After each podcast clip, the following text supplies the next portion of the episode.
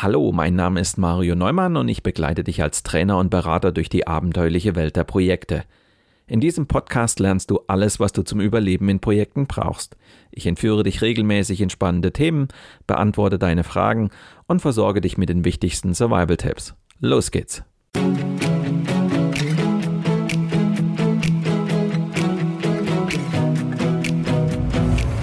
Du hörst den Podcast Projekt Safari nach dem gleichnamigen Buch von Mario Neumann. In diesem Podcast betrittst du gemeinsam mit dem Autor die abenteuerliche Welt der Projekte. Erlebe Projektmanagement von seiner spannenden Seite und gehe mit Mario Neumann auf die Suche nach Antworten für deine eigenen Projekte. Hallo liebe Projektabenteurer. Ich lasse in meinem Podcast Projekt Safari regelmäßig Expertinnen und Experten zu Wort kommen. Im Interview der Woche widmen wir uns dann gemeinsam interessanten und spannenden Themen. Heute habe ich den bekannten Rednermacher Heinrich Kürzetter zu Gast. Ihm gehörte eine der größten und erfolgreichsten Redneragenturen des Landes. Er war Kopf und Herz der Fünf-Sterne-Redner. Ich möchte mit Heini darüber sprechen, warum Bekanntheit manchmal wichtig sein kann – und warum man ins Rampenlicht treten sollte, wenn man in seinem Beruf als Projektleiter vorankommen will. Du bist gespannt darauf, wie du dir als Projektmanager einen Namen machen kannst? Dann lehn dich zurück und lass dich inspirieren von der 81. Folge meines Projekt Safari Podcasts.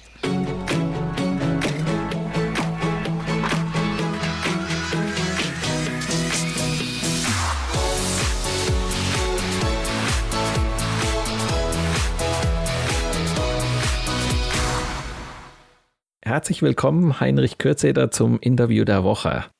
Ja, hallo Mario, grüß dich. Vielen herzlichen Dank für die Einladung. Hab mich sehr gefreut darüber.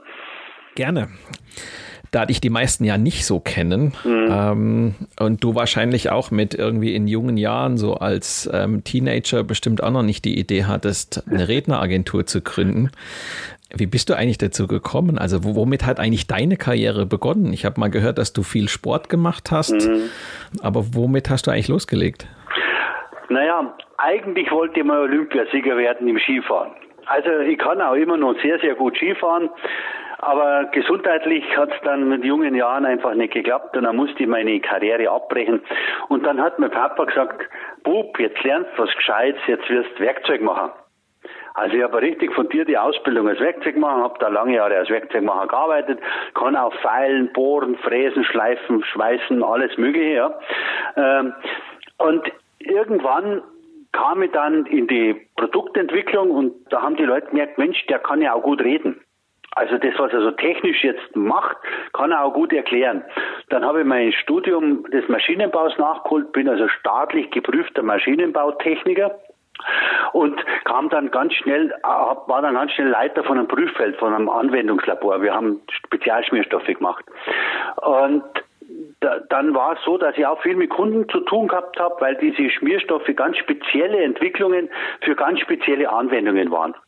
Und irgendwie hat mal der Vertriebsleiter kündigt, also das ging ja dann ganz schnell und auf einmal haben die gesagt, oh, jetzt haben wir keinen Vertriebsleiter mehr, äh, ach der Kürze da der spricht ja auch so viel mit den Kunden, mach doch du mal Vertriebsleiter. So, damit die Geschichte jetzt nicht zu lang wird, das war mein Einstieg ins Verkaufen. Ich war da mit 23 Jahren einer der jüngsten Vertriebsleiter Deutschlands, hatte 80 Außendienstmitarbeiter, wo der jüngste doppelt so alt war wie ich. Also ihr könnt euch vorstellen, da war ich natürlich gleich von Anfang an total akzeptiert. Lange Rede, kurzer Sinn, ich habe das immer mehr verbessert und habe dann immer mehr verkauft. Und dann haben die gesehen, Mensch, der Hund kann ja verkaufen auch. Und so ging es dann weiter in meinem Leben, habe dann ein paar Mal die Firma gewechselt, habe immer unterschiedliche Jobs gemacht, aber ich bin dann immer im Vertrieb gewesen, habe immer bestimmte Dinge verkauft. Nach die Spezialschmierstoffe waren das dann Büroeinrichtungen und so weiter. Ähm, und verkaufen war dann eigentlich so das, was ich am besten konnte, außer Skifahren, habe mir am meisten gefreut, hat mir Spaß gemacht, ich habe immer Freude gehabt, die Kunden zu beraten und so weiter. Und irgendwann habe ich einen getroffen, der hat gesagt, Mensch, so ein wie dich könnte ich brauchen. Und dann habe ich gesagt, so ein wie mich kannst du nicht bezahlen. ja, und dann habe ich bei dem angefangen, im Vertrieb.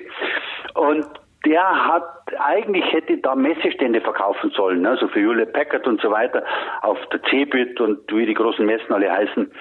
Und ich hatte aber Sperrklausel im Marketing und dann hat der gesagt, du macht nix, ich halte auch Vorträge und mache Seminare, verkaufst halt das mal. Und es wäre eigentlich geplant gewesen, dass, ich, dass wir uns übers, über Wasser halten, dass ich den heute mal ein halbes Jahr lang als Redner vermarkte. Aber ich konnte ja nur verkaufen und dann habe ich halt angefangen, den zu verkaufen.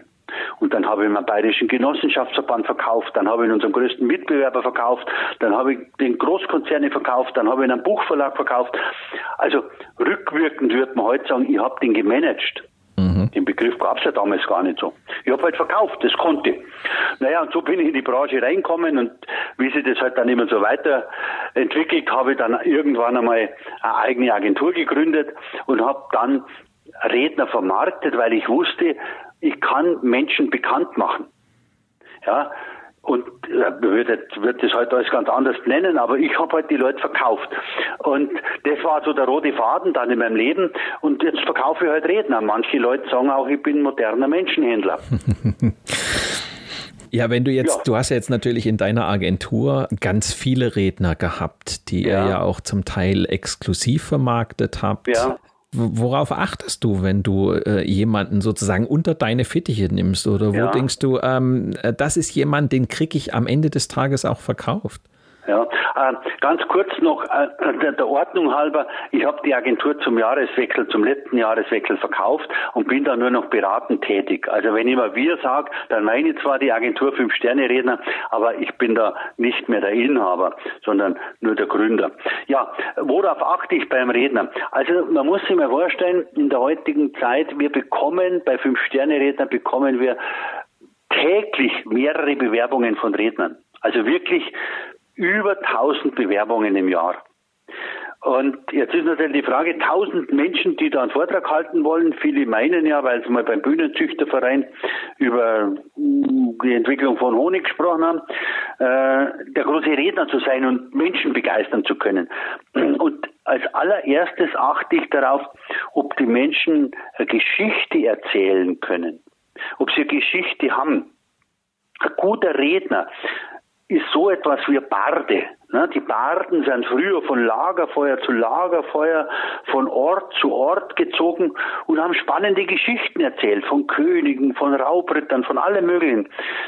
Und die müssen die Menschen fesseln können an diesem Lagerfeuer. Und wenn einer das kann, wenn er Geschichte hat, die erzählen kann, die spannend ist, dann hat er gute Chance, als Redner Beachtung zu finden, weil das Reden an sich das kann man lernen. Also viele sagen ja, als Redner musst du geboren sein. Na klar, wenn du, sag jetzt mal, einen Sprachfehler hast oder einen, einen, einen ganz einen schlimmen Dialekt, noch schlimmer als meinen, dann, dann ist es natürlich etwas schwieriger. Aber man kann das alles lernen. Man kann auch Hochdeutsch lernen.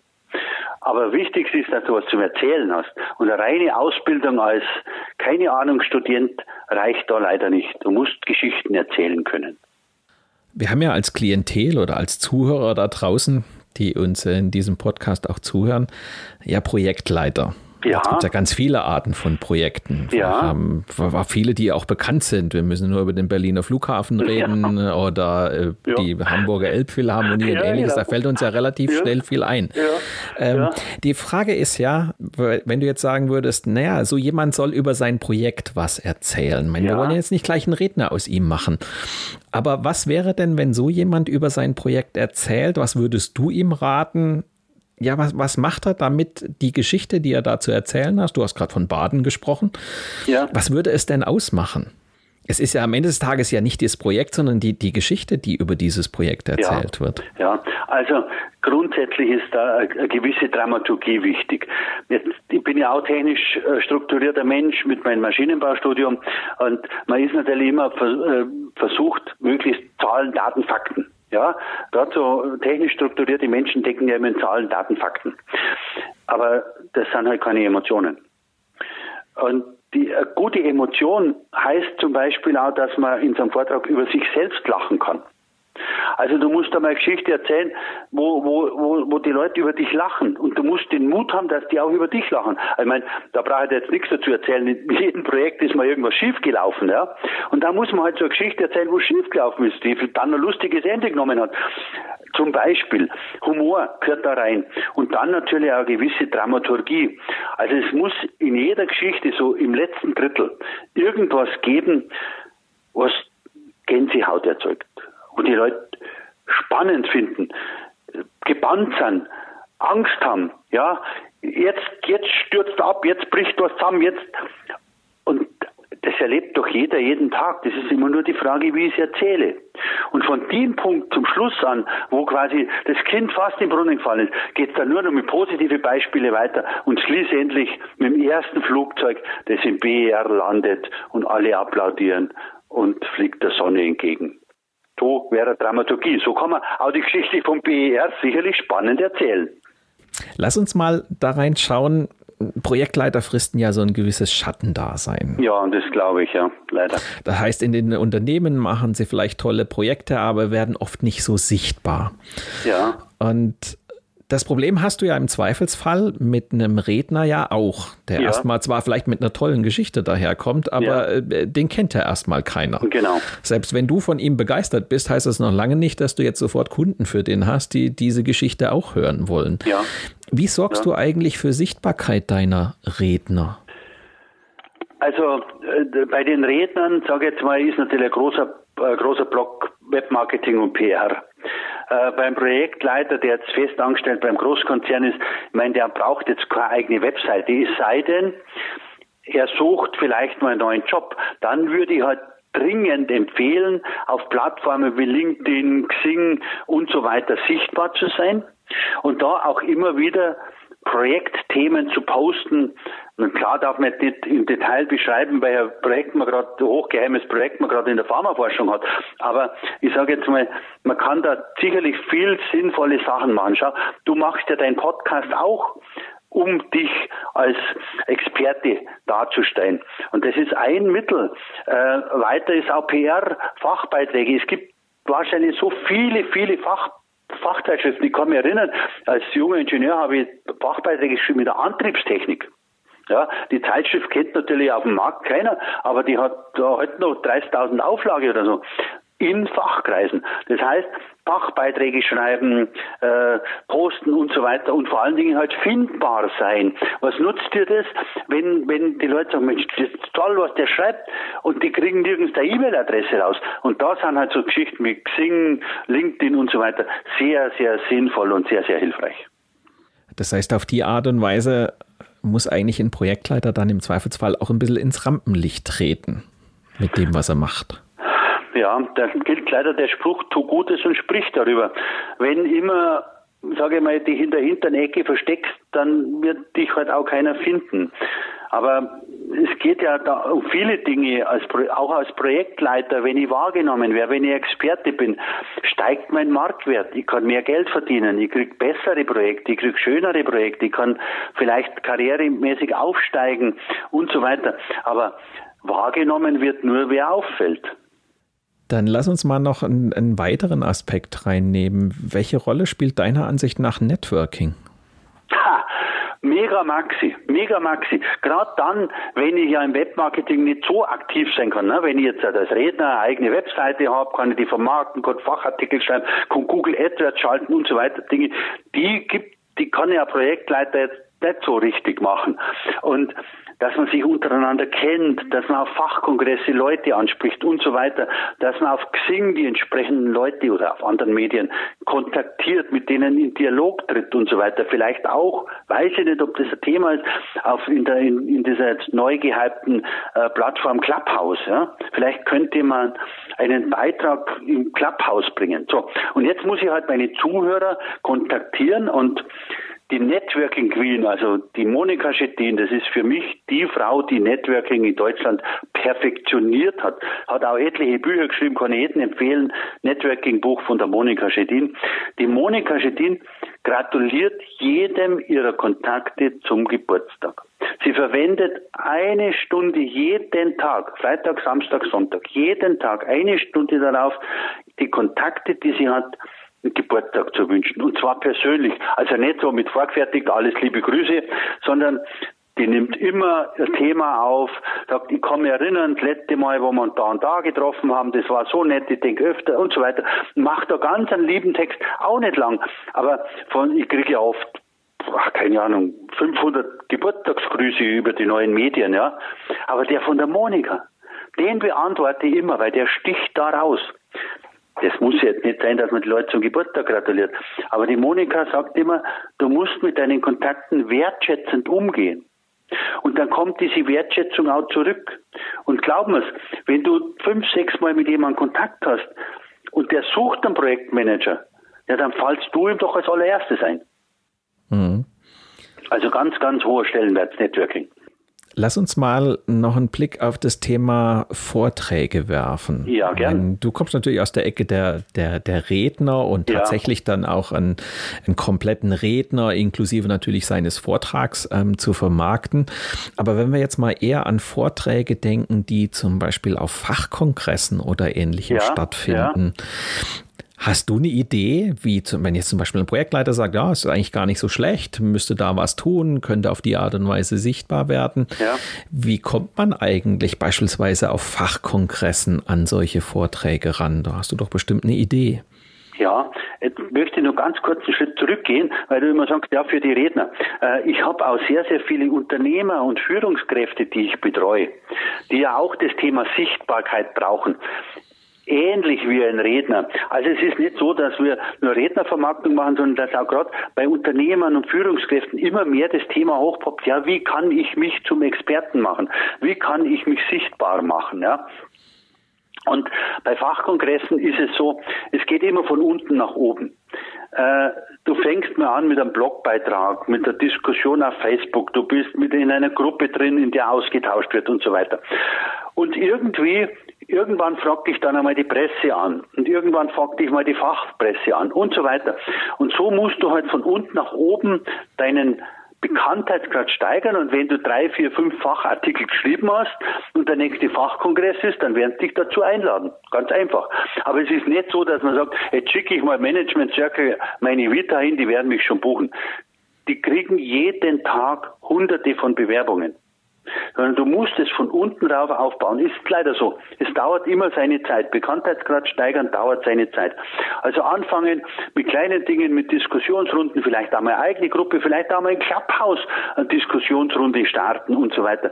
Und dann kommt die Fachpresse, dann Fachartikel schreiben, vielleicht kann man auch über einen Leserbrief so einen Fachartikel mal kommentieren, dann kriegt man Response, dann kann man wieder mit dem, mit dem, äh, mit dem entsprechenden Journalisten in Dialog treten und so weiter und so weiter. Und so baut man halt seinen Bekanntheitsgrad gerade aus. Ist eine lange Geschichte, kann man leider so in einem Podcast nicht alles bringen, aber es gibt da ganz, ganz viele Möglichkeiten ganz viele Ideen, bis hin zu dem Thema Radioexperten. Die Radioexperten machen vorgefertigte Radiointerviews, die die Radiostationen abrufen können, kosten nicht wirklich viel Geld. Und erreicht man gleich mal Bekanntheitsgrad im Radio. Ne? Mhm. Gucken wir mal noch rein. Wir haben ja jetzt ähm, viel über das Thema Bekanntheit, ja. ähm, Sichtbarkeit zu bekommen. Gehen wir jetzt noch mal zu dem Vortrag beispielsweise. Wir haben ihn gerade angesprochen, wie man mhm. an einen rankommt. Jetzt ist eben mal so der sagen wir mal, die Bühne angerichtet. Also ja. das kann einerseits natürlich die Bühne innerhalb des Unternehmens sein. Ich habe jetzt mal Richtig. die Chance vor der Geschäftsführung einen Vortrag genau. über mein Projekt zu halten. Kann sein, dass ich auf einem Fachkongress bin, wo ich die Chance bekomme, über mein Projekt oder über ein spezielles Thema zu sprechen, das mit meinem Projekt zu tun hat. Viele ergehen sich dann ja in ziemlich ermüdende Folienschlachten. Du hast es vorhin schon mal so angedeutet, mhm, ähm, mhm. so das Thema Storytelling. Was mhm. macht eigentlich einen guten Vortrag aus deiner Ansicht nach? Mhm. Also im Endeffekt setzt sich ein guter Vortrag immer aus verschiedenen Geschichten zusammen. Ähm, ich kann jetzt das leider aufs Projektmanagement nicht so übertragen, weil mir das nicht so geläufig ist. Aber ich sage jetzt einmal, du hast eine Geschichte äh, zum Thema, wie du Fertigungsstraße bei Audi eingeführt hast. Du mhm. hast ein, eine Geschichte, wie du ein kompliziertes Projekt im Pharmabereich gelöst hast. Du hast eine Geschichte zum Thema wie auch immer. So. Und diese Geschichten baust du hintereinander. Und bei jeder Geschichte weißt du, wie die funktioniert. Das heißt, bei der ersten Geschichte weinen alle, bei der zweiten lachen alle, bei der dritten alle sind alle erstaunt, bei der vierten klatschen sie alle ins Hirn und sagen, ja, das hätte ich auch so gemacht und so weiter. die, die Geschichten an sich, die kleinen, ich nenne das immer Bausteine, diese Bausteine werden hintereinander gefügt, aber jeder Baustein in sich muss funktionieren. Das heißt, wenn du heute Abend an eine Bar gehst und da sitzen sechs Projektleiter um dich herum und die erzählt die Geschichte von der Einführung in, von Projektmanagement in der Pharmaindustrie, dann weißt du jetzt schon, dass alle lachen werden. Und die Geschichte, die brauchst du nicht verändern, die kannst du immer erzählen. Und so kannst du Geschichten nach Geschichte nach Geschichte hinten, hintereinander bauen. Und dann brauchst du eine gute Dramaturgie. Das heißt, wie ich eingangs schon mal gesagt habe, im letzten Drittel muss es sehr spannend und traurig werden und Gänsehaut-Feeling. Und dann geht bam, bam, bam, bam, bam, bam, bam, immer steiler rauf, immer, immer besser, immer spannender. Ich kann da ähm, ich habe, also ich weiß, dass äh, viele Redner auch das Problem haben, viele Sachen zu erzählen, aber keine gescheite Dramaturgie. Und da gibt es den Peter Lüder, also Couch und Dramaturg, Theaterregisseur, der speziell Dramaturgie schult. Und das ist gar nicht so schwer. Man muss das nur mal machen. Man muss sich mal trauen. Mhm. Du hast doch bestimmt auch erwähnenswerte Beispiele. Über Geschichte? Über Redner, die besonders gute Geschichten erzählen können. Fallen mir ganz, ganz, ganz, ganz viele ein. Aber äh, ich, ich, ich könnte eine Geschichte erzählen, die geht sogar vielleicht ein bisschen ins Projektmanagement rein, zum Thema äh, Dramaturgie und Zusammenarbeit. Ich habe einen Redner, der hat mit dem Schilfboot den Atlantik überquert. Also ein Boot aus Stroh zusammengebunden und hat den Atlantik überquert mit zehn Menschen auf 20 Quadratmeter, drei Monate lang. Drei Monate unter Lebensgefahr. Das Schiff war zugelassen für Wellen bis zu sechs Meter Höhe. Die hatten acht Meter hohe Wellen und dann sind zehn Meter hohe Wellen angesagt worden. Und die haben das alles gefilmt und aufgenommen. Also das ist Gänsehautgeschichte alleine. Und der sagt, wenn du unter Lebensgefahr bist, dann gründest du keinen Arbeitskreis. Und der kann da Geschichten zum Thema Team und Zusammenarbeit erzählen. Das ist unglaublich. Allein am Beispiel von dieser Atlantiküberquerung. Das sind geile Geschichten. Aber wie du vorher schon gesagt hast, beim BER, bei der äh, Elfi und so weiter gibt es ganz, ganz bestimmt solche spannenden Geschichten. Die muss man nur finden. Und dann darf man die ein bisschen überkarikieren. Und dramatisch gut erzählt mit der richtigen Körpersprache, da ziehst du jedes Publikum im Bann, ob das ein Fachkongress ist oder ob das die Geschäftsleitung ist. Es gibt ja so manche Kandidaten, die mir auch einfallen. Ich kenne ja auch einige deiner Redner, weil ich mhm. sie zum Teil bei mir auch schon im Seminar zu Gast hatte. ja. ähm, ich erinnere mich zum Beispiel an den Sven Gabor Jansky. Ja. Das ist eigentlich jemanden, wenn man dem begegnet oder ja. wenn man ihn sehen würde, noch bevor man mit ihm spricht, der ja total unscheinbar ist. Ja. Was macht den auf der Bühne so besonders? Also beim Sven spielen mehrere Dinge zusammen und die Geschichte ist ja die, wie ich den Sven, Sven kennengelernt habe, das ist jetzt 15 Jahre her oder so, hat mich äh, sein damaliger Manager eingeladen, ich muss unbedingt den Zukunftsforscher sehen. Und da bin ich extra nach Frankfurt gefahren, das habe ich nie wieder gemacht, dass ich zum Redner extra hingefahren bin, den angeschaut habe, aber damals waren wir ja auch noch nicht so groß mit der Agentur und Zukunft war mein Thema und habe den Sven Gabajanski gesehen und habe den angeschaut und dann kam er nachher zu mir und hat gesagt, Herr Kürzeter, wie war's denn? Dann habe ich gesagt, Herr Jansky, es tut mir leid, wir können Sie nicht aufnehmen. Ja, warum denn? Und dann war für mich das Gespräch eigentlich schon beendet. Und äh, der Sven Gabrianski und ich sind zufällig bei Roundtable, das ist so eine Charity-Organisation, und er hat meinen Pin gesehen und sagt, ach, bist du Tabler? Und dann habe ich gesagt, ja, du auch, ja. Okay, er hat gesagt, dann unter uns Tablern. Jetzt sag mir mal, warum du mich nicht aufnehmen willst. Und was muss ich besser machen? Und dann hatte dem Sven damals fünf Dinge gesagt, das muss machen, das muss machen, das muss machen, das muss machen und ein Buch muss schreiben. Und habe das wieder vergessen. Und ein halbes Jahr später klingelt mein Telefon. Ich bin's, der Sven Jansky, erinnerst dich doch noch an mich? Sag ich, ah, der Zukunftsforscher, ja, Sven, was gibt's denn? Und dann sagt er, pass auf, das habe ich gemacht, das habe ich gemacht, das habe ich gemacht, das habe ich gemacht und das Buch ist fast fertig. Nimmst mich auf. und dann habe ich den Sven aufgenommen und er hat genau das gesagt, was ich gemacht habe. Und da war zum Beispiel dabei, dass er sich einen Dramaturgen für seine Geschichten gesucht hat, dass er Bühnen-Performance-Training gemacht hat und viele solche Dinge. Und jetzt ist er einer, oder wenn nicht überhaupt der meistgebuchte Redner in Deutschland. Und die Vorträge sind so der Hammer. Also da schmeißt die weg. Ich schaue mir die wahnsinnig gerne an, so spannend, inhaltsvoll. Und der hat ja auch nur so technisch Zeug eigentlich, ja. Die reden ja sehr viel über künstliche Intelligenz und äh, Leben, Arbeiten, Wohnen in der Zukunft, Kommunikation der Zukunft. Vielleicht ähnlich wie Projektleiter. Aber der Sven packt das alles in kleine, spannende, geile Geschichten ein. Und das ist eigentlich die große Kunst. Dann sind wir eigentlich schon da, ähm, wo wir dann oft sind, nämlich mal die Frage an dich. Ja. Welche Tipps gibst du jemandem, der so, der sich so gar nicht auf die Bühne traut? Ach, das wäre so quasi deine Survival-Tipps. Ja, klar. ja, die finde ich richtig gut. Die finde ich richtig gut. Also ich finde es auch toll, dass du einen Podcast dann immer so beendest, weil ich finde es einfach gut, dass die Leute auch echt was zum Mitnehmen haben sollen, ja, und nicht nur äh, Gelaber und so weiter. Also pass auf. Ähm, das Hauptproblem gerade im technischen Bereich, und ich darf das sagen, ich bin ja auch Maschinenbauer, ist, wenn du auf die Bühne gehst oder, oder ein Meeting hast oder so, du hast Lampenfieber. Also es kann mir keiner erzählen, dass er, wenn er vor 500 Leuten sprechen muss, dass er nicht hypernervös ist. Ja, so und da da gibt's drei Dinge, die du dann beachten musst. Drei Dinge musst du machen und die drei heißen üben, üben, üben. Ich möchte es an einem kleinen Beispiel festmachen. Ähm, viele deiner Zuhörer werden sicherlich Familie haben und der eine oder andere hat vielleicht auch eine Tochter und äh, der eine oder andere hat vielleicht auch seine Tochter schon mal zum Traualtar geführt.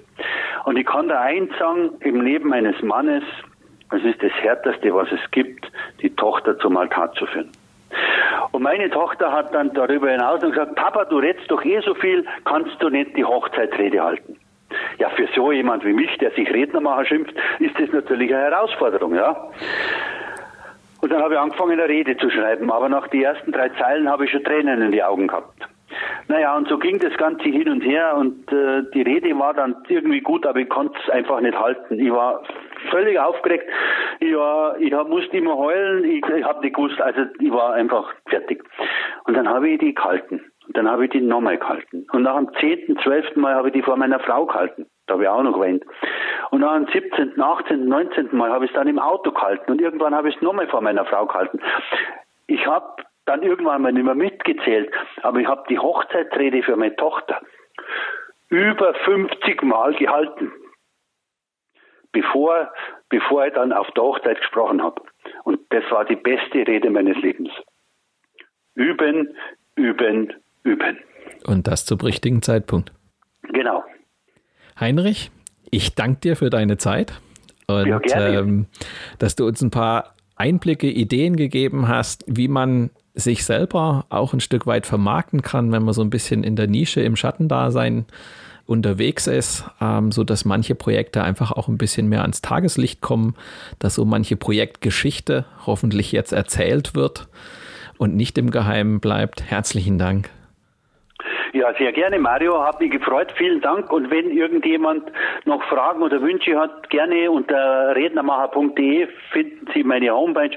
Schicken Sie mir eine E-Mail. Ich ich antworte zwar nicht immer sofort, aber ich gebe gerne Tipps rund um das Thema Reden, Sichtbarkeit und Aufmerksamkeit erringen, Expertenstatus ausbauen. Mache ich gerne. Mario, vielen, vielen Dank.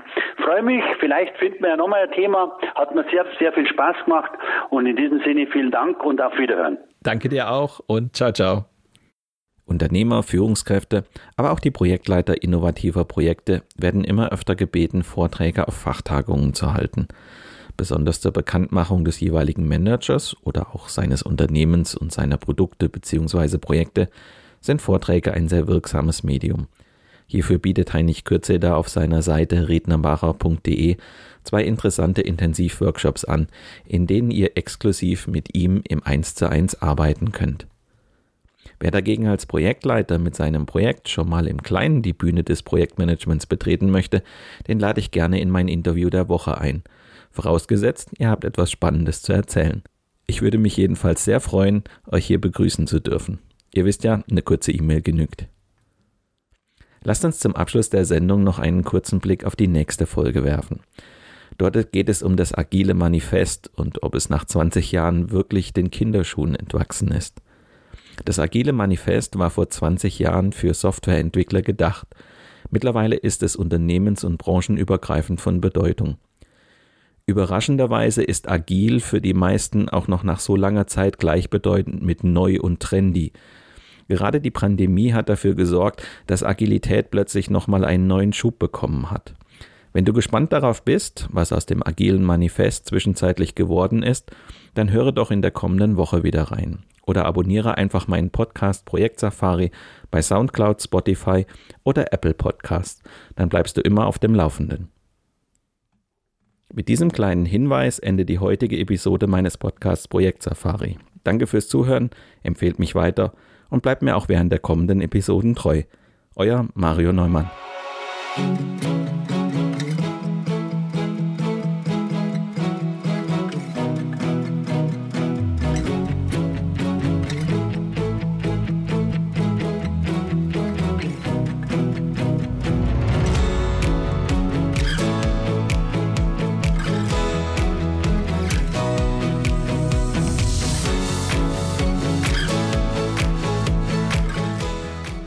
Podcast wurde Ihnen präsentiert von Mario Neumann.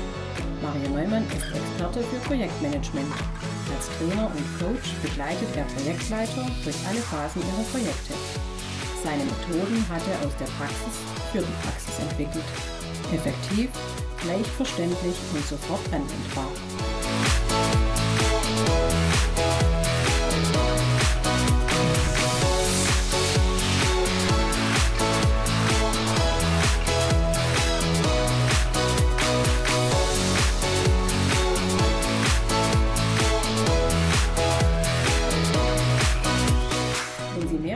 Spannende Welt der Projekte erfahren möchten, dann gehen Sie doch mit Mario Neumann auf Projektsafari. Sein gleichnamiges Buch zeigt, wie Sie die abenteuerliche Reise durchs Projekt vorbereiten, Hürden überwinden und nie das Ziel aus dem Blick verlieren. Tipps für den Ernstfall, Erlebnisse erfahrener Projektleiter und theoretische Hintergründe fügen sich zu einem völlig neuartigen Handbuch für Projektmanager. So wird jedes Projekt aufregend und inspirierend wie eine Safari.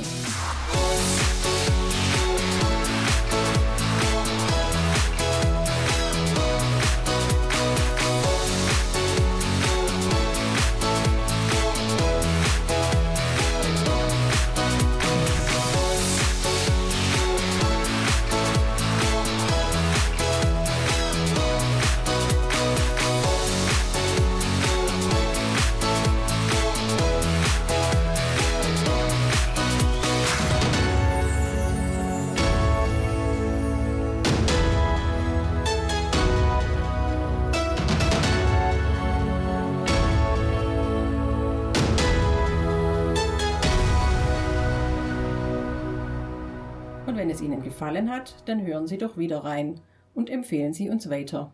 Ihr Team Mario Neumann.